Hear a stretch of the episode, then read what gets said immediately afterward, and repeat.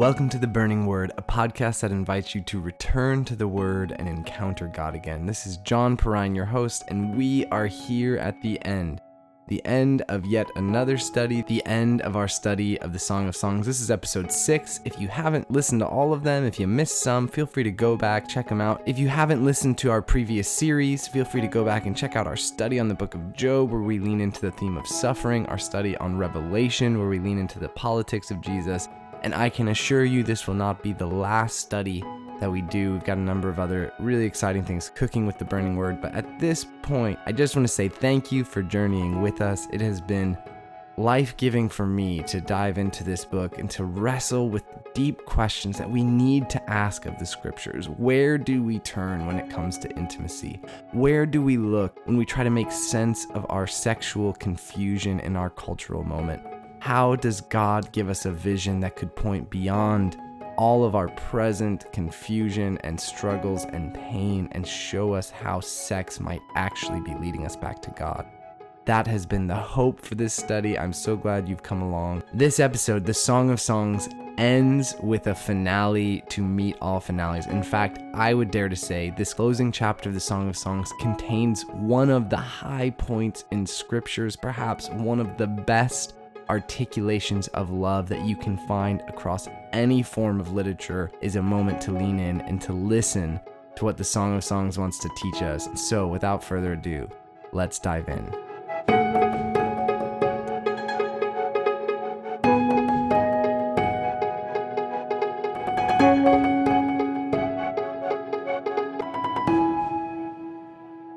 So here we are at the end of our search and really, of course, that's meant to be tongue in cheek. We're not at the end of anything. In fact, if we've learned anything about sex and the search of intimacy through studying the Song of Songs, what you begin to discover is that sex isn't some sort of destination that you arrive at. In fact, if you really think about sex, when does sex ever satisfy? When does sex ever end? When is there a sense of culmination or full completeness in one's sexual journey? If that's the case, the place that I want to start is to acknowledge every one of us has a story of our search for intimacy. Every single one of us has a story when it comes to our search. This is my pastoral heart coming out for you. But if I could sit with you, if we could sit in the car as you drive into work, if I could sit over a cup of coffee and listen to your life, what I know we could uncover is that every single one of us, at the core of our being, in fact, one of the closest, most intimate, vulnerable, and yet powerful places that we have either met God, glimpsed God, been drawn to God, or been horribly harmed, injured, or maimed by our experiences is in our search for intimacy. And specifically in the stories that each of us have when it comes to sexuality. So the truth of the matter is, you have a story. I have a story. We all have a story. And the Bible, instead of trying to control your story, instead of trying to undermine your story or dismiss your story, the Bible gives you this song to help you interpret and to redirect your story wherever it's been, wherever it's going. So I want to come into this final episode holding your story with you, holding my story. And in holding our stories, what we inevitably will find are that all of us at some point in our stories began with some form of innocence. We began with some naivete when it came to sex. We all started in this place in which the world was open to us, love existed and was possible if only we could find it. And yet, from innocence, all of us moved into the experience of pain when it came to our sexualities. I have yet to meet a person who's being truly honest with themselves, who did not have some painful messages, some painful encounters, all the way to the extremes which we've been holding throughout this whole study the extremes of abuse that take place more frequently than we want to acknowledge, the pains of sexual manipulation, of terrible encounters, of disappointment and heartache when it came to trying to find intimacy, trying to see love blossom in our lives, and discovering instead the horrendous scarring and maiming and pain that comes when love is pulled apart. Yet, if All of us have stories of innocence, and all of us at some point encountered pain. The hope, as you've been listening to this study, if I can give you any hope, it's the hope of possibility. The Song of Songs is trying to paint a picture for you, a picture to remind you that any of us could be this lover. Any of us could step into her place. I love here that it is a woman, that this is a great moment for us male readers of the Bible to step into the feminine invitation of pursuit, the feminine stirring and arousal of desire, the feminine longing and draw towards beauty. Because all of us, on some level, if we are going to find intimacy, we have to become this lover. We have to become the one who allows her heart to be stirred within her, who allows her desire desire to be to kiss her beloved, who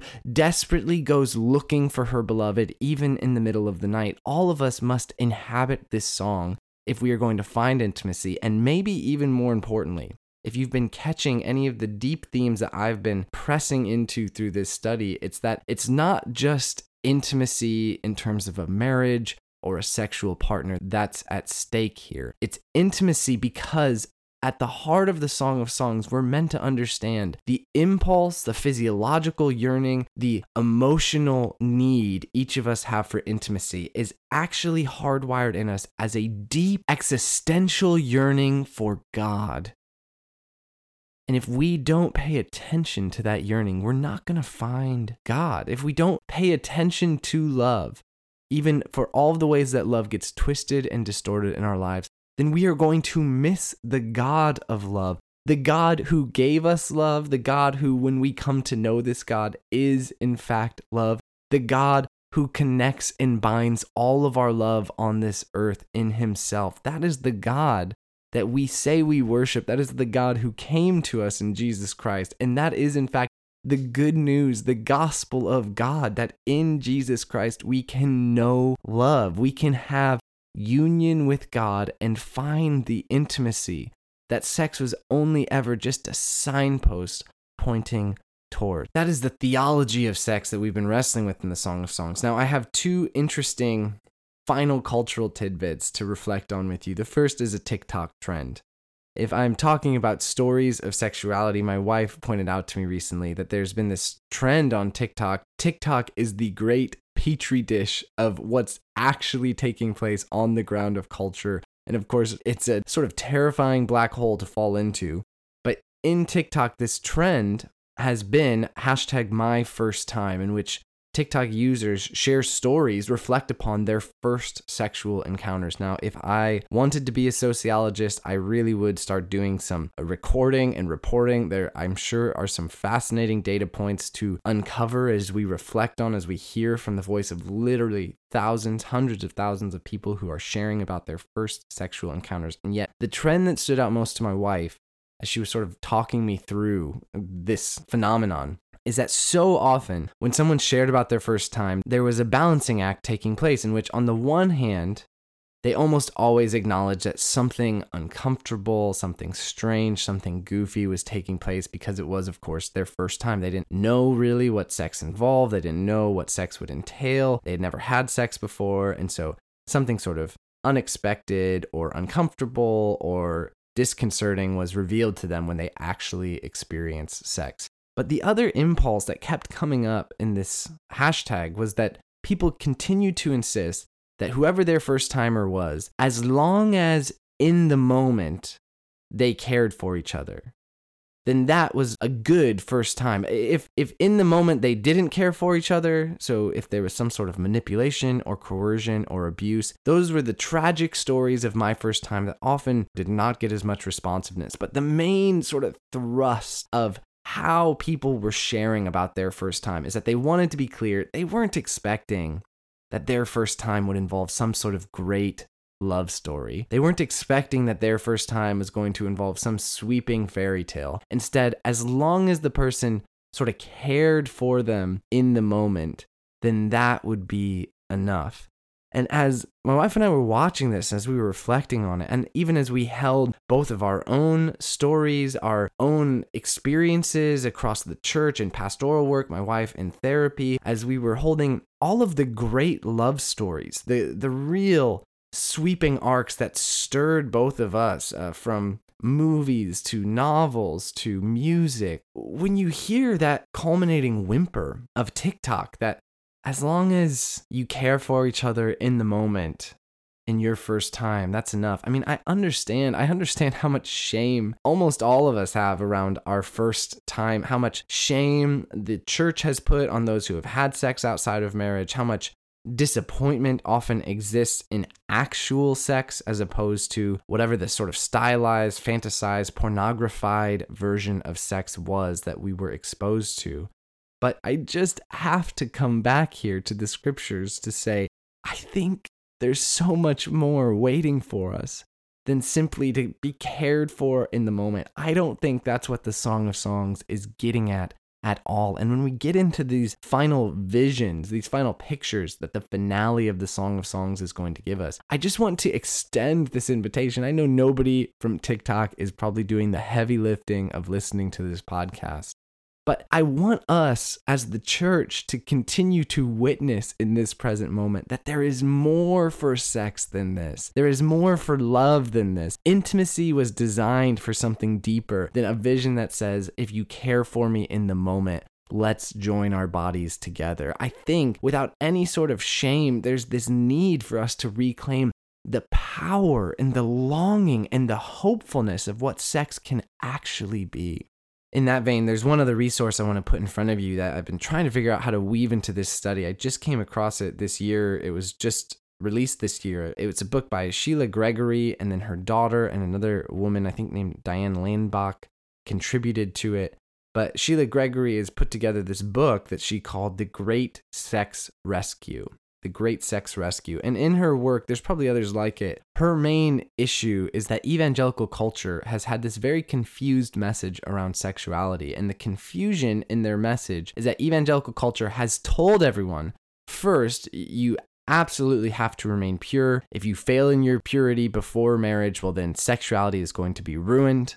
That's one message. And while men seem to not struggle with that message as much, that message has wreaked a lot of havoc on women's perception, especially that so many women in Christian circles come into their sex lives and marriage with this sort of shameful cloud lingering over them. And the other message that evangelicalism has said is that when it comes to sex and marriage, it's really about the sense in which a man is going to struggle with lust his whole life. And so, a wife, a good wife, a loving wife, is going to be there to meet the man's needs sexually, to sort of take care of their husbands. And really tragically, in her work, she does a sweeping literature review of the most popular evangelical books on sex and marriage over the last 20, 30 years. And as she does it, she just shows over and over and over again, tragically, how there actually is this message that has been told to Christian couples that men have this great intense sexual need. They're going to struggle with lust. They probably already did struggle with lust or they are struggling with lust. And so it's the woman's job to take care of her husband, to help her husband out, to make sure that she satisfies all her husband's sexual needs. And what Sheila Gregory asks as she goes through this review and as they did a lot of sociological survey where they were interviewing thousands and thousands of women for sexuality in their Christian marriages, what they uncovered over and over and over again is that women who were living with this pressure to satisfy their husbands really weren't enjoying sexuality in their marriages. But the women who were actually enjoying sex most in their marriages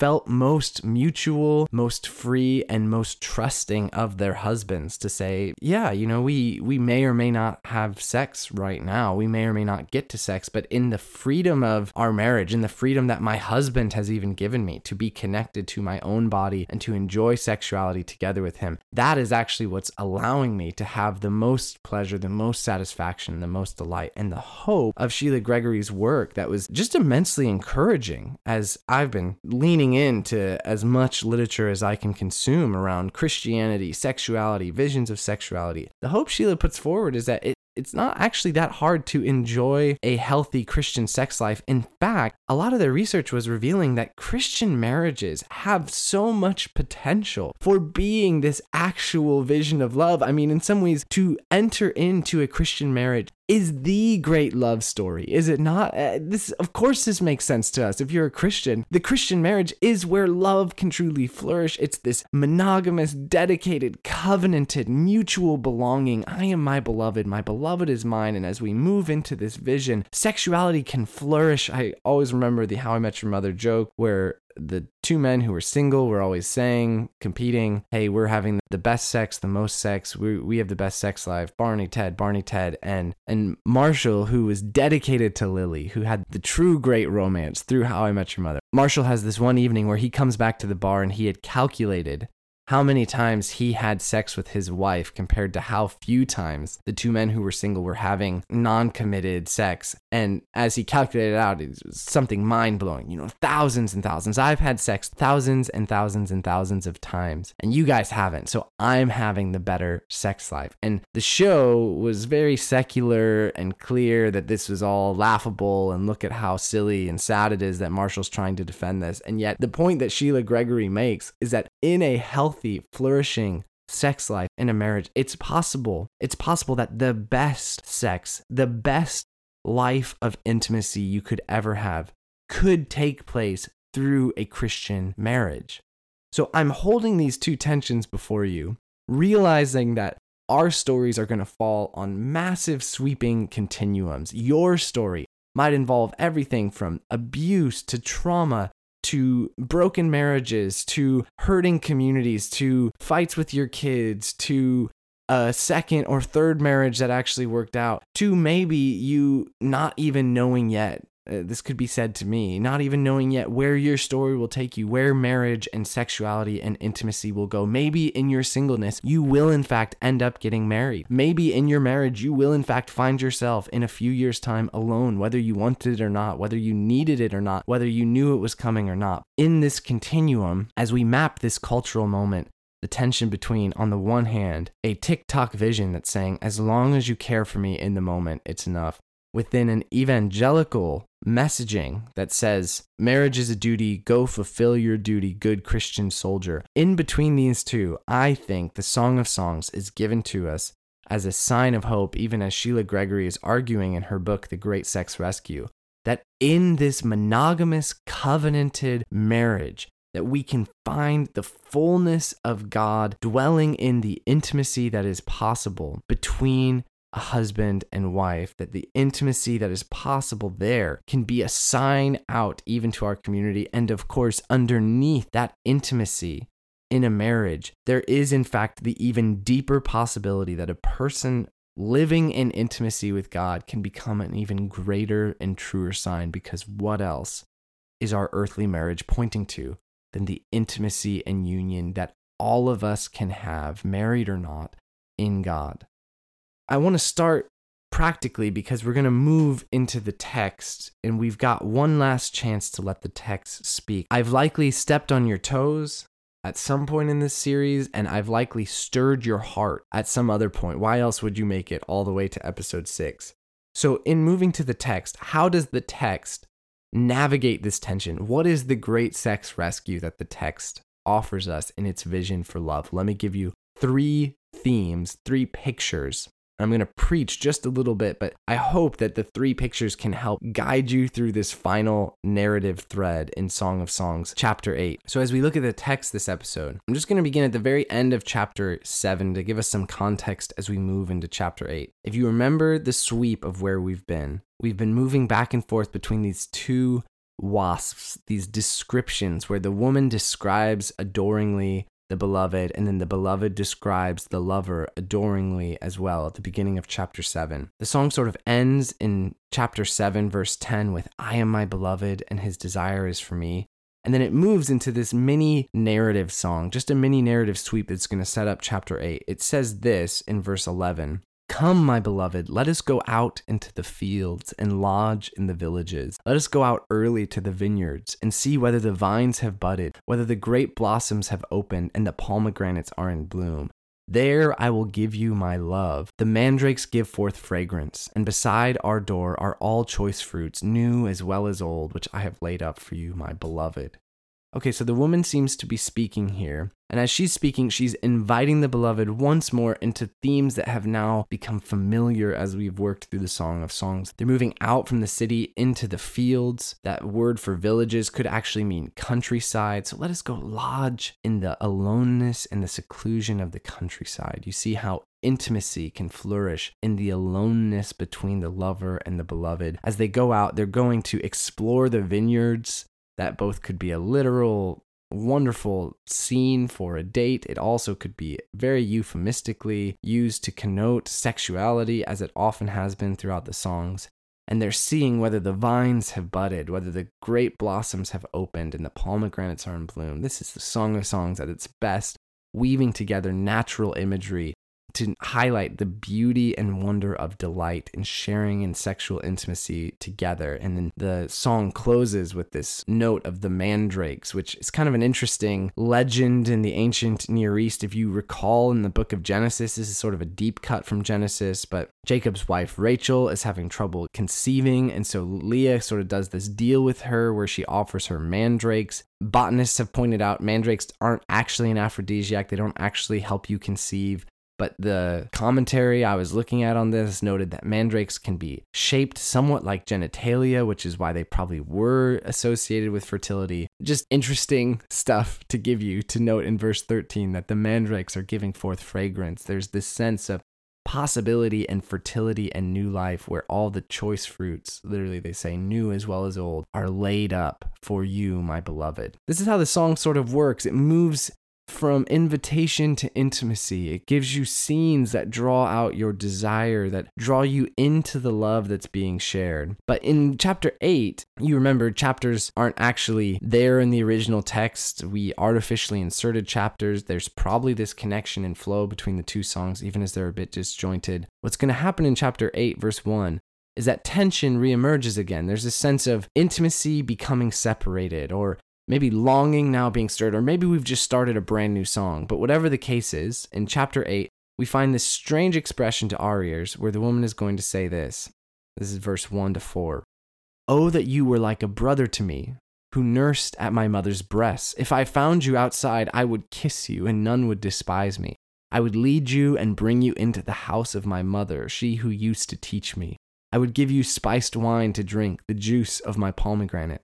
His left hand is under my head, and his right hand embraces me. I adjure you, O daughters of Jerusalem, that you not stir up or awaken love until it pleases. We find some tension here where the lover is longing for what sounds so bizarre to us that the beloved could be like a brother. In the ancient world, it was in the ancient world, it was almost impossible to display affection for someone in public, especially if you were only dating or engaged, but even if you were husband or wife. And so the sense could be, as uncomfortable as it makes us, that there's this cultural analogy being used where the songs is playing on this affectionate term in the Hebrew of brother and sister that has meant almost like deep friend. There's really no other word for it for someone of the opposite sex in the ancient world. And so she's playfully connoting the idea that if only he was a deep friend like a brother who it would be acceptable if you saw your brother to go up and greet them with a kiss on the cheek. That's what she is longing for that she could display the full depths of her passion, that she could bring him back into the safety of her mother's house, that in that safe, intimate space, he could once more drink the fruit of their love and we're told that his left hand is under her head, his right hand embraces me. This is the expression from chapter 2 when clearly the couple are united together in intimacy, and yet this very sensual, powerful, evocative longing of the woman is going to culminate in verse 4 with her warning once again I adjure you, O daughters of Jerusalem, do not stir up or awaken love until it pleases. This is our last pass at expressing the warning that love is so powerful. If it's entered into carelessly, if it's entered into too quickly, then love is going to demand things of you. It's going to stir things up in you that you're not going to be able to resist or stop. And so be careful. Be careful when you're approaching the power of love. Yet, I've been building in this sweep of chapter 7 to chapter 8 to give us the first image of our three images that comes in verse 5. So I'm going to sit with this one with you. Here's what verse 5 says Who is that coming up from the wilderness, leaning on her beloved? If you're following the literary movement of the songs, we're clearly shifting scenes here. It's really tough to figure out who's speaking at certain points in the songs.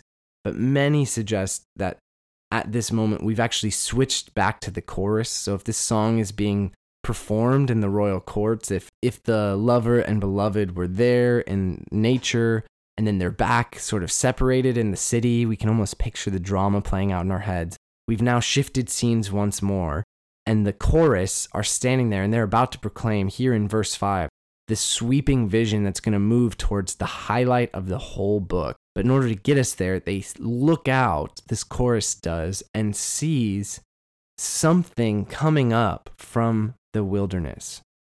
Do you remember episode three? The wilderness is always such an important image in the scriptures. Whenever you hear the wilderness, you have to think Exodus imagery. You have to think the people wandering in the wilderness. Here, the sense seems to be the couple coming out of the isolation, but not even necessarily the terrible isolation that was taking place for them in the wilderness, but perhaps the intimacy that only isolation in a wilderness could provide. In fact, if you go back to Deuteronomy chapter 8, or if you look closely at the book of Hosea, there's this theme in the Old Testament where the people wandering in the wilderness, while it was in fact punishment, while it was in fact because of their lack of faith, what you find from God's perspective as he reflects on the wilderness is that it was actually the place where God was wooing Israel. He'll say in Hosea, I drew you out of Israel to teach you to walk in the wilderness. In Deuteronomy 8, he's going to say, I wooed you in the wilderness. I drew you with the bonds of my hesed, my covenant, faithful kindness. So the wilderness is not necessarily a bad thing. In fact, the wilderness might be the very context you need to meet God in intimacy or to meet your beloved in intimacy. The real power of this image is going to come in the second half of the verse. Did you catch what it says? Who is that coming up from the wilderness? leaning on her beloved. From a literal standpoint, the chorus is looking out and they see this couple emerging from the wilderness. The beloved is there, strong, solid, firm. On him leans the lover. The woman is leaning on his arm. It begs the natural question why is she leaning? What is she leaning for? And as you ponder that question, there's all kinds of different answers that could be given. I mean, she might be leaning because she just loves her beloved. She loves the time she just spent with him. She continues to lean on him as an expression of the depth of connection and comfort that her beloved offers. Or she could be leaning on him because the time in the wilderness was a challenge, because there have been painful scars that have been surfaced, struggles that have been overcome. And now, in her weakness, in her vulnerability, she leans on her beloved. I can't help but love the invitation here, the invitation of the songs that invites us. Are you willing to lean on the beloved? Are you willing to lean? To lean is inherently an act of trust. It is inherently an act of dependency. And if we're being honest, we all hate being dependent. We do not want to be dependent. We want to remain independent, autonomous, and free. And so, in our love, so many of us struggle in getting to the true hearts of intimacy in our relationships because we really don't want to have to lean on someone. We don't want to have to make ourselves vulnerable. We don't want to be that person who has deep needs, be that person who's always pulling down, sort of dragging on the person standing beside them. And if we're being honest, the other side of leaning is that it does cost something to the person who's being leaned on. When was the last time you had someone lean on you? Probably not recently, because if you get leaned on, it's heavy, it becomes cumbersome. I mean, there's a certain sympathy to be said here that the person who's enduring the leaning is made fully uncomfortable by the additional weight that they have to bear on their bodies. And yet, notice the invitation. I told you I would preach. This is it. The Lord wants you to lean on the beloved. The Lord is inviting you to lean when it comes to your love. In fact, you will not be able to find intimacy if you don't have the courage to lean.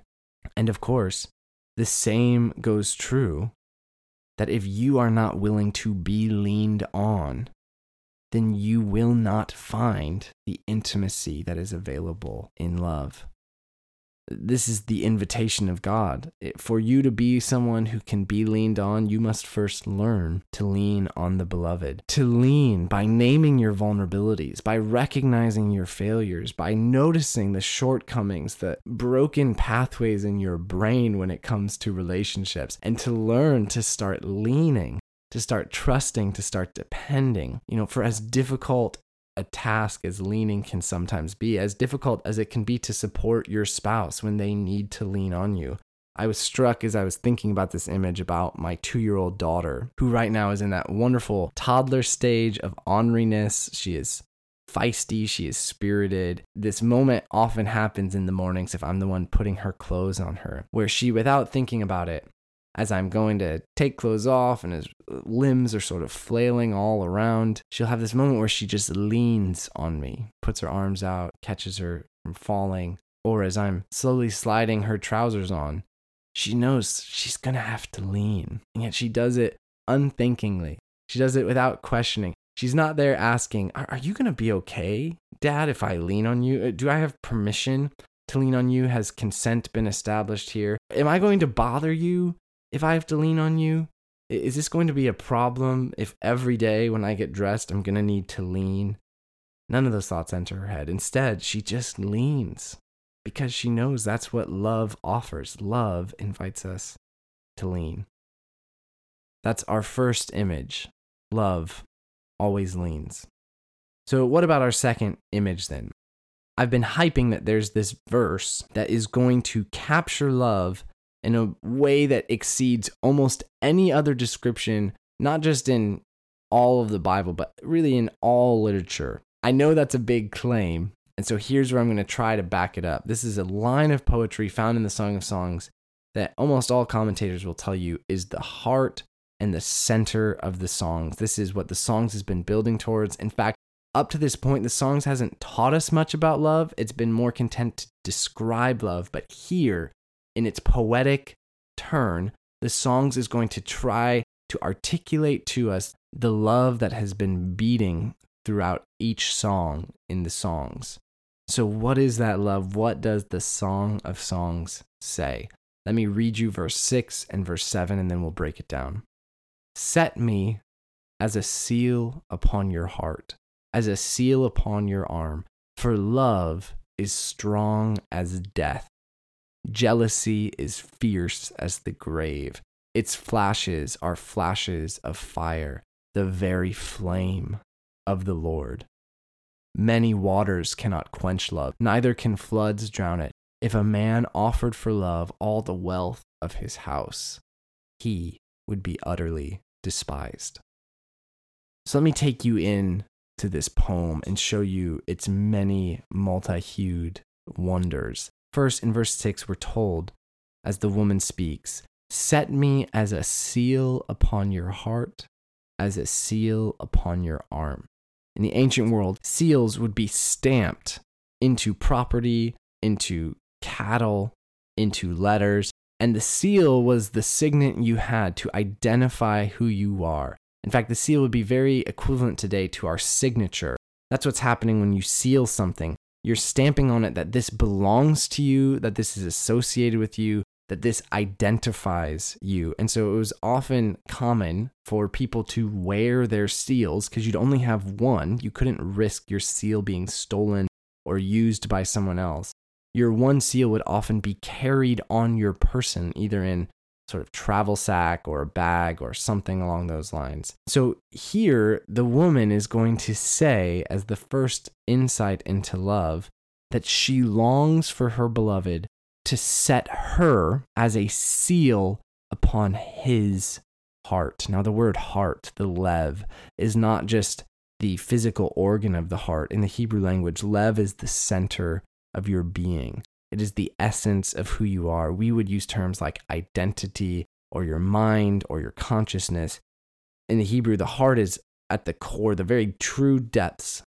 In Hebrew, the heart there is right at the center. And so she's saying, I want to seal, I want to be identified with, I want to be imprinted upon your very heart.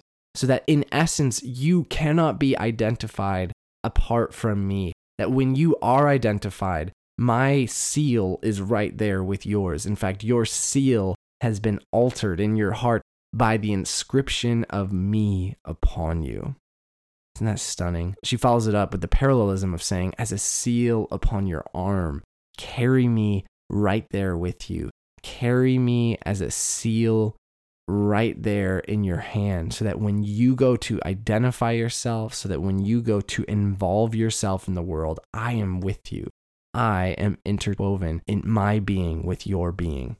Now, the point of being a seal is that we should, in some ways, be a little shocked. Our hair should be blown back at this point at how passionately and fiercely the desire of the woman is to be associated, to be so intimately interwoven with the beloved. Yet she is going to justify why her desire is so deep, why her passion is so strong, why her love is so permanent in the following expression. So she's going to continue For love is strong as death, jealousy is fierce as the grave. Now, on the surface, the English rendering of the Hebrew here actually lets the verse down because in the Hebrew, a couple of things that would jump out at you. First, her claim that love is as strong as death doesn't jive with what the rest of the ancient world would have believed. This would actually be a rather extraordinary claim. Even the book of Ecclesiastes is going to note that death is final, death is permanent. In Ecclesiastes 9, verse 11 to 12, he's going to say, I see that time and chance happen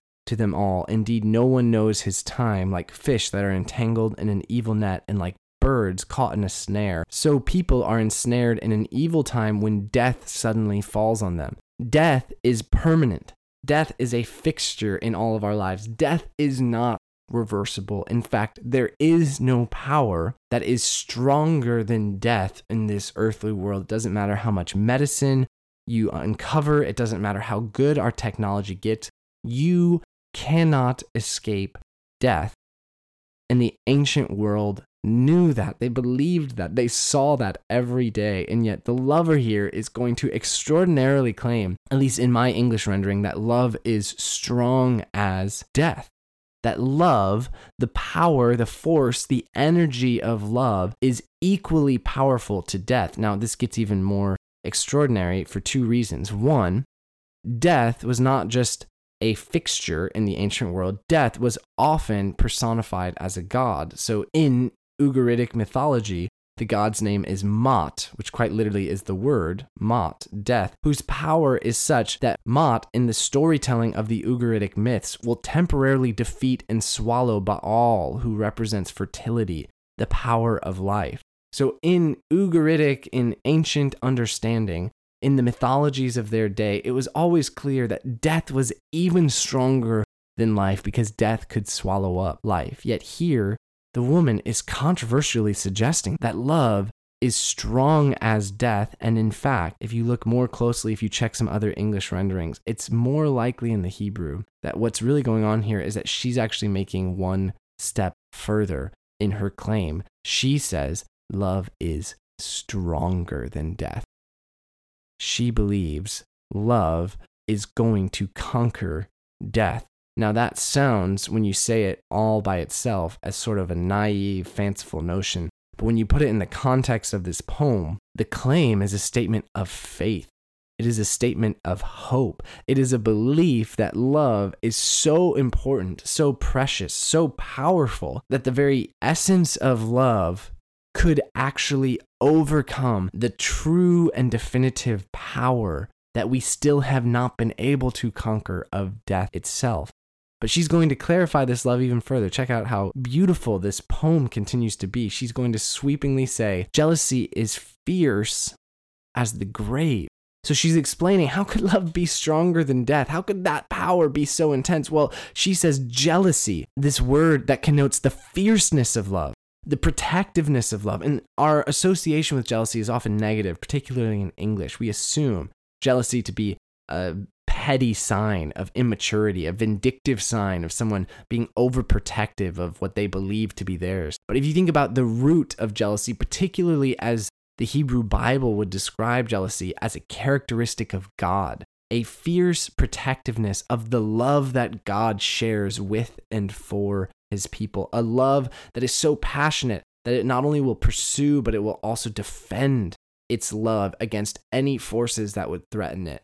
This jealousy, it's fierce, it's as formidable and foreboding as the grave, as Sheol itself. What the poet is doing is painting this image that we can actually intuitively resonate with. That longing to want to be so closely associated that we are set as a seal upon the heart of our beloved. The sense in which love, the true essence of love, is actually so passionate, it's so fierce that even the force of death itself would not be able to resist it. Yet the poet is not done. This is where the images really come together. They say in the final piece of verse 6 its flashes are flashes of fire, the very flame of the Lord. Now, once more, if I can take you into this, there's so much here. Its flashes are flashes of fire. Love, as the Hebrew is saying, is like lightning. That's what the flashes, flashes of fire looked like to the ancient world. It's not only the flames that are leaping up from a burning bonfire, you can actually almost picture on those fearsome nights of a storm, the way in which lightning strikes and flashes against the ground. I don't know if you remember the last time you stood out in a thunderstorm. There is something awe inspiring. Fearful, yes, but awe inspiring as you see the power, the force, the clap of literal flames being tossed from heaven and igniting in the fierceness and passion of the love that you share for another. This is what love is being pictured as. It is like lightning crackling across the sky. That second half, the very last line in verse 6, is going to say that these flashes of lightning are the very flame of the Lord. Now, some other English translations call this the very flame of flames or the mightiest of flames. You again get the sense, picture the biggest bonfire you have ever seen. But there's a reason why this translation calls it the very flame of the Lord. You should even have a footnote if you look at your Bible that's going to tell you this is this is the other option is because the word here is interestingly constructed in the Hebrew to be the flame of Yah the flame of Yah. And so it's hard to know what exactly the Hebrew is trying to do here. Some hesitate to describe this as the flame of Yahweh because the word is not fully completed. Yet most scholars are going to point out it's interesting if you go back through the Song of Songs, you will notice that God and God's name are not uttered throughout the Song of Songs. Isn't that kind of interesting? If you think a little bit harder about it, the reason why this probably happened was that Israel was being very protective, that in their context, where a lot of other religions worshiped their God through practices of sexuality, Yahweh, the Lord of Israel, was always very clear in his boundariedness that worship of God was not meant to be facilitated in a temple setting through sexual practices. So, on one level, the Song of Songs is protecting itself from over involving God in the act of sex so that our worship does not become focused or channeled through sex. And yet, here, in this culminating moment, we find the hint, the essence of God's name, almost still slightly protective to clarify and prevent any sort of confusion from taking place. Yet, still, the Lord, as we have argued through this whole study, has been lingering in the background of this song. I mean, the Lord has been there we have not been able to escape all of these themes of everything from wilderness to Eden to intimacy to desire to beauty. God is there at the heart of our search for intimacy. And so to me, it only makes sense that the one appearance of God in the Song of Songs would come in its culminating image, and God would be associated with the flame, the flame of love, the mightiest of flames. So, if my first image for us was that love always leans, my second image that the Song of Songs gives us is that love always burns. Love always burns. Sit with this picture of a flame for just a minute and sit with it, considering what it means that the flame of love, the flashes of fire, are actually rooted in and connected to the very flame of Yah, the flame of our Lord, the flame of Yahweh.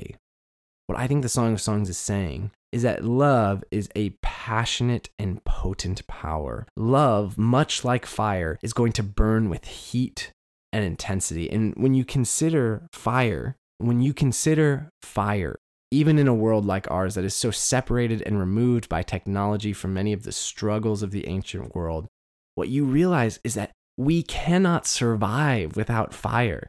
We cannot survive without it. We cannot get by without the heat that it offers, without its generative force, without the way in which fire is going to transform the substances it touches. It doesn't just consume objects, it also heats them, it lifts them up, it changes things. Water becomes air, ice becomes liquid, substance turns into ash. This is how the world is transformed through the power of fire. And that power is what's happening in our love. That that's what happens when love touches someone. That's why love is so intense. That's why we can't get over love. It's why we keep looking for it and spending our money on it and creating environments where love can flourish. It's why we're fighting politically so much over love. Why we can't help but invest ourselves in these culture wars as we battle back and forth over what love is and what love means. And yet, of course, in the image of a flame, you find that love can be very dangerous.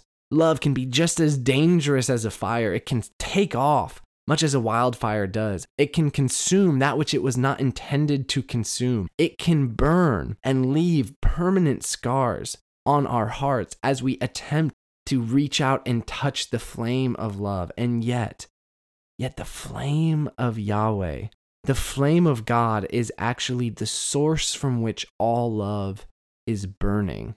You almost see in this imagery that God's flame, that eternal and ever churning force of love. In fact, I have to get Trinitarian here and say the Father, Son, and Holy Spirit in perichoresis, in the ever evolving and intimate dance of love, in which all three co inhabitate the other and yet remain distinctive in each of their persons.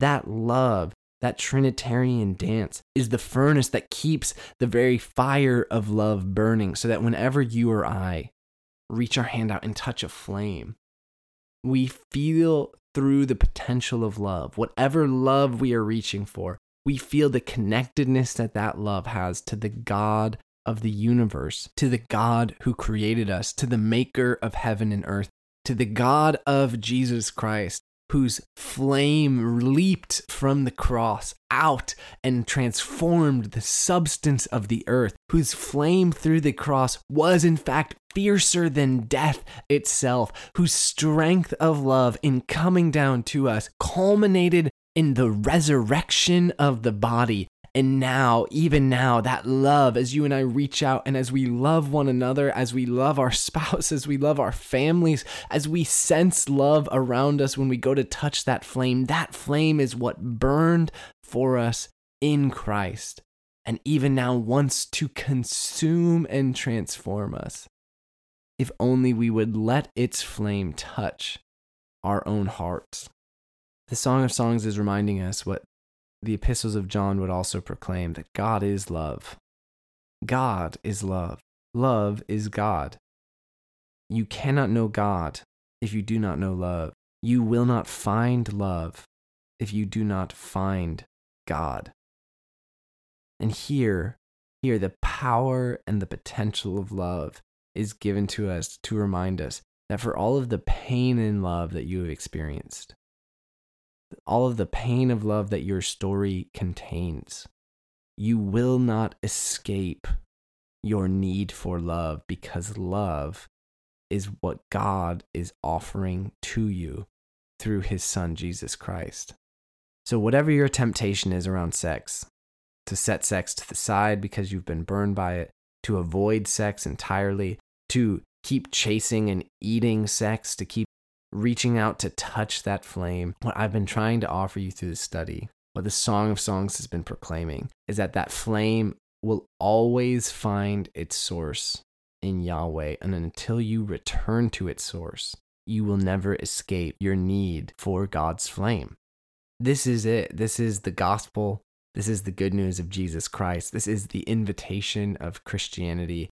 This is, in some ways, the invitation of sex itself to come to know God, to come to be reunited with the flame of God, to come press into this vulnerable and terrifying act of drawing near the heat of God.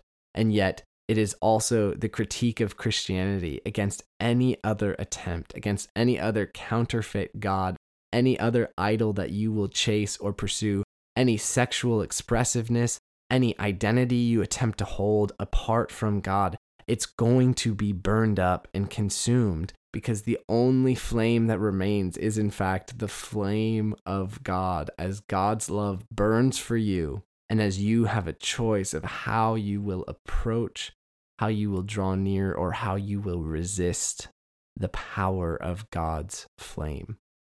I'm, of course, humbled here that love is not safe, that love is not containable, that I myself will be consumed, that I have only begun to taste the fruits of love in my relationship with the beloved. I mean, when I hear the power and potential of what's being offered here, I know I I have only begun to see, to feel, to touch this kind of love, but I'm compelled to want more of this love. When I hear only love can defeat the powers of death, only love can burn with the kind of passion and purpose and desire that I know I long to experience and that I know I was created for. Only love. Verse 7 is going to finish off the image. I think it's a fitting, beautiful come down from the mountaintop in Hebrew poetry. The chiasm of structured thought often means that the most important point is going to come in the middle and what's happening around that most important point is sort of further clarification around what the poet was trying to say. And so in verse 7, they're going to expound many waters cannot quench love, neither can floods drown it out. If man offered for love all the wealth of his house, he would be utterly despised. Isn't that beautiful?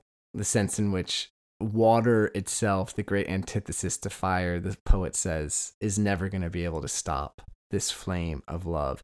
And of course, wealth, the one great allure next to sex and power that always seems to tempt humanity. Wealth is going to do nothing in comparison to the potential of love to burn as a bright and passionate flame. So, this really is it in our study of the Song of Songs. In fact, it would be fitting to end here. I'm tempted to end here. This is a great place to shut the book, to step back, and to move into a time of prayer and confession and desire before our God. Yet the Song of Songs doesn't end here, which kind of bemuses scholars. It's almost as if we have an epilogue. And sometimes Hebrew thought, you notice as you work through Hebrew texts, they don't always think like Westerners. They sometimes want to cushion things. They want to give you a little bit of space to ponder what's just been said. They don't want to end on the finale and have the screens go black as much as we love doing that in our cinematic mode. But instead, the Hebrew thought says you're going to need to wrestle with this a little bit. So let's give you a few final thoughts. As the songs moves through the end, you sense, as strange as these last couple verses are going to be, you sense that the the poet is trying to close up a few open-ended questions. So one open-ended question from the beginning of the songs was what the woman's brothers were doing. Do you remember all the way back in episode one? The woman has these brothers. The brothers were her keeper of the vineyard. They seemed to keep her out in the sun. She was frustrated by these brothers. Well, the brothers are going to reappear here in, in verses 8, 9, and 10. And it's going to give us one last chance to see how fiery, passionate, and incredible the lover is in her understanding of herself and in her pursuit of the beloved. So here's what it says in verse 8 We have a little sister, and she has no breast. What shall we do for our sister on the day when she is spoken for? If she is a wall, we will build on her a battlement of silver. But if she is a door, we will enclose her with boards of cedar. Now, that understandably sounds strange to us. Like so many of the strangenesses, when you slow down, it does make sense. What happens is that these brothers are suggesting they have a sister who they see as not having any breasts, which is a symbolism to suggest she's not reached sexual maturity yet. So she's not herself in a place to marry or to enter into relationship with the beloved. So they, out of concern, asking, What shall we do for our sister on the day when she's spoken for? They intend to build a wall, a wall around her, literally to keep others out, to protect the battlements of this woman. And if she is a door, suggesting that there is a place for entry and exit, quite euphemistically, but just also relationally, what's taking place in the woman, then they intend to enclose her and close the door with boards of cedar. No one's coming in and no one's coming out. There's an understandableness here, maybe. I, I tend to not be overly sympathetic to the brothers. I think I see them somewhat negatively. But you could make the argument that the brothers here are just being protective of their sister. They're thinking about integrity, they're thinking about desire to keep her guarded and safe so that her marriage can be pure. Yeah, I love here how the woman responds, and I think we're meant to hold in our minds.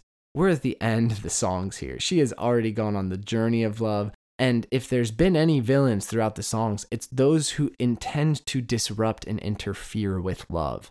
And so, whatever the purity of these brothers' intentions, they are not working alongside the search for intimacy that the lover and the beloved have been on together. So, the lover here is going to have a little bit of sass she says, I was a wall, and my breasts were like towers. Then I was in his eyes as one who finds peace. Mm. She gives the push back to them. She claps back, if you will, that she has in fact been a wall. She didn't need their wall. She already was a wall. She already is mature. Her breasts were like towers. She already is mature. And in his eyes, in the beloved's eyes, she is the one who both, the Hebrew has this ambiguity that she either finds peace in her Solomon, in her man of peace, the love she experiences with the beloved brings out peace, or she's the one who offers peace. She is Shulamite. She's the woman of peace who is bringing peace through her presence alongside the beloved. Isn't that great? Those three verses to me are one of the B-sides that playfully but wonderfully draws out this search for intimacy that the lover has been on and continues to elevate her as someone for us to inhabit. Yet the songs is not done. Let's talk about verse 11 and 12. Let me read you these two. Solomon had a vineyard at Baal Hamon. He let out the vineyard to keepers. Each one was to bring for its fruit a thousand pieces of silver. My vineyard my very own is before me. You, O Solomon, may have the thousand, and the keepers of the fruit, two hundred. You notice at the very end there, the English is choppy. These are the two verses where Solomon has once more resurfaced.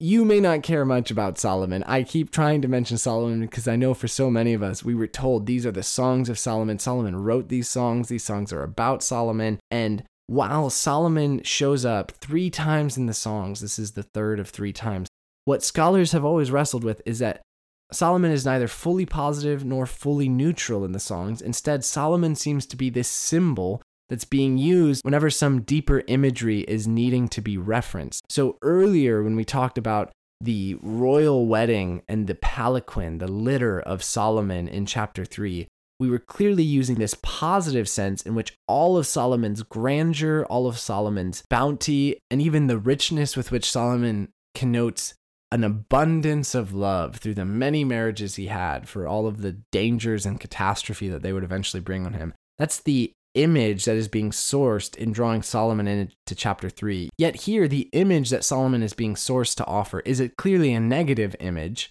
of a man who has too much wealth and too many wives and in the abundance needs to be restrained, needs to be pushed out, left to his own devices, so that the sacredness, the delight that takes place between the lover and her beloved, between the beloved and the lover, is going to be protected and allowed to flourish. So Solomon, Solomon has so many vineyards, he's paying people to attend to them, to keep for them. And the vineyard is clearly meant to have some sexual connotation as it has throughout the whole Song of Songs. We're probably meant to get a jab towards Solomon at his harem, the the bounty of women that he kept as his concubines and wives. And in contrast, it's unclear if the woman as lover or the man as beloved is speaking, but it would seem to be that either one is noting, in contrast to Solomon, that my vineyard, my very own is before me, my one vineyard. You, O Solomon, may have the thousand. Everyone who's collecting money from you to keep your vineyard, they can have their 200 it's kind of an ambiguous piece in the Hebrew poetry. We're just going to leave that to the side. But clearly, the point here in 11 to 12 is that Solomon has not yet been fully refuted and addressed in this Song of Songs. And so they are pushing Solomon to the side and saying, You keep yours. We have our one vineyard of love to cherish and to protect. It's the final call out, if you will, in the Song of Songs to Solomon. It's the final defense in the Song of Songs for protecting and cherishing the one vineyard over spreading love out to many fields. It's going to culminate in two final verses that give us our third and final image. Here's the last two. Song of Songs is going to end this way. This is verse 13. O you who dwell in the gardens, with companions listening for your voice, let me hear it. Now, your Bible might have the man as a speaker here, might have the woman. Again, it's really hard to tell, but the sense I lean with is that the man is speaking. This could, of course, also be the woman, but if the man is speaking, he's speaking to the woman who's dwelling in the gardens. She is waiting in the garden of love. Or you could reverse this just as easily to say the woman is looking for the beloved who's dwelling in the garden. There are companions listening for your voice it's hard to say. Are these companions friends? Those who you're keeping around you, those who are your acquaintances, or are these companions threats to love? Are they ones who distract or potentially even fellow suitors who are pressing up against the intimacy and protection of their love? But whatever the case is for these companions, in the poetic openness of this closing refrain, the beloved is going to say, Let me hear your voice. Let me hear you speak. Let me hear you beckon me. And that's why then the songs is going to close with the voice of the lover. And she's going to say this Make haste, my beloved, and be like a gazelle or a young stag on the mountains of spices.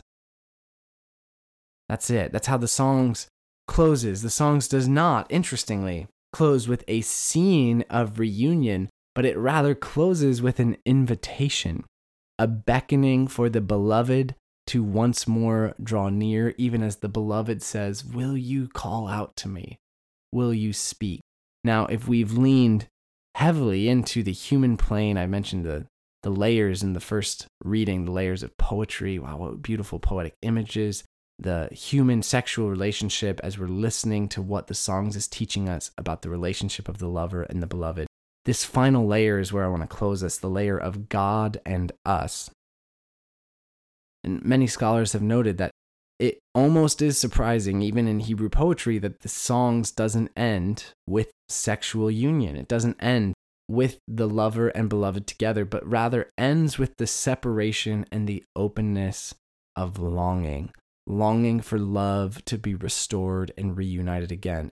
Isn't this image that if love always leans, Love always burns.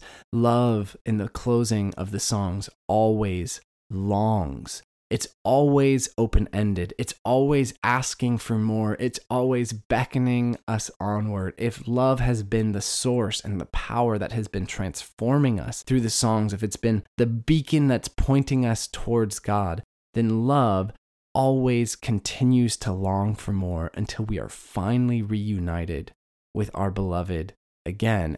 I think it's fair to say the songs is closing with a theological point. You are going to long for love until you are restored to God.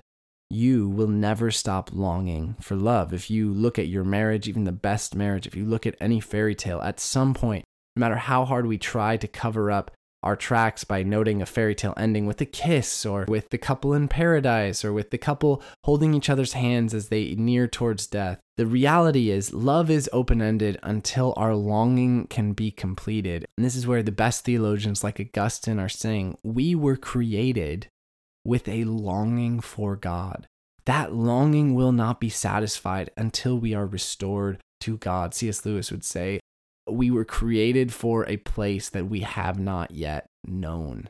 And so it's only going to be when we can finally reach heaven, when we can finally reach not the ethereal heaven of the next life, but the new heavens and the new earth of our world restored, our bodies restored, our relationships restored to union, full reunion with God, full intimacy with God. That is the only place our longing will ever be satiated.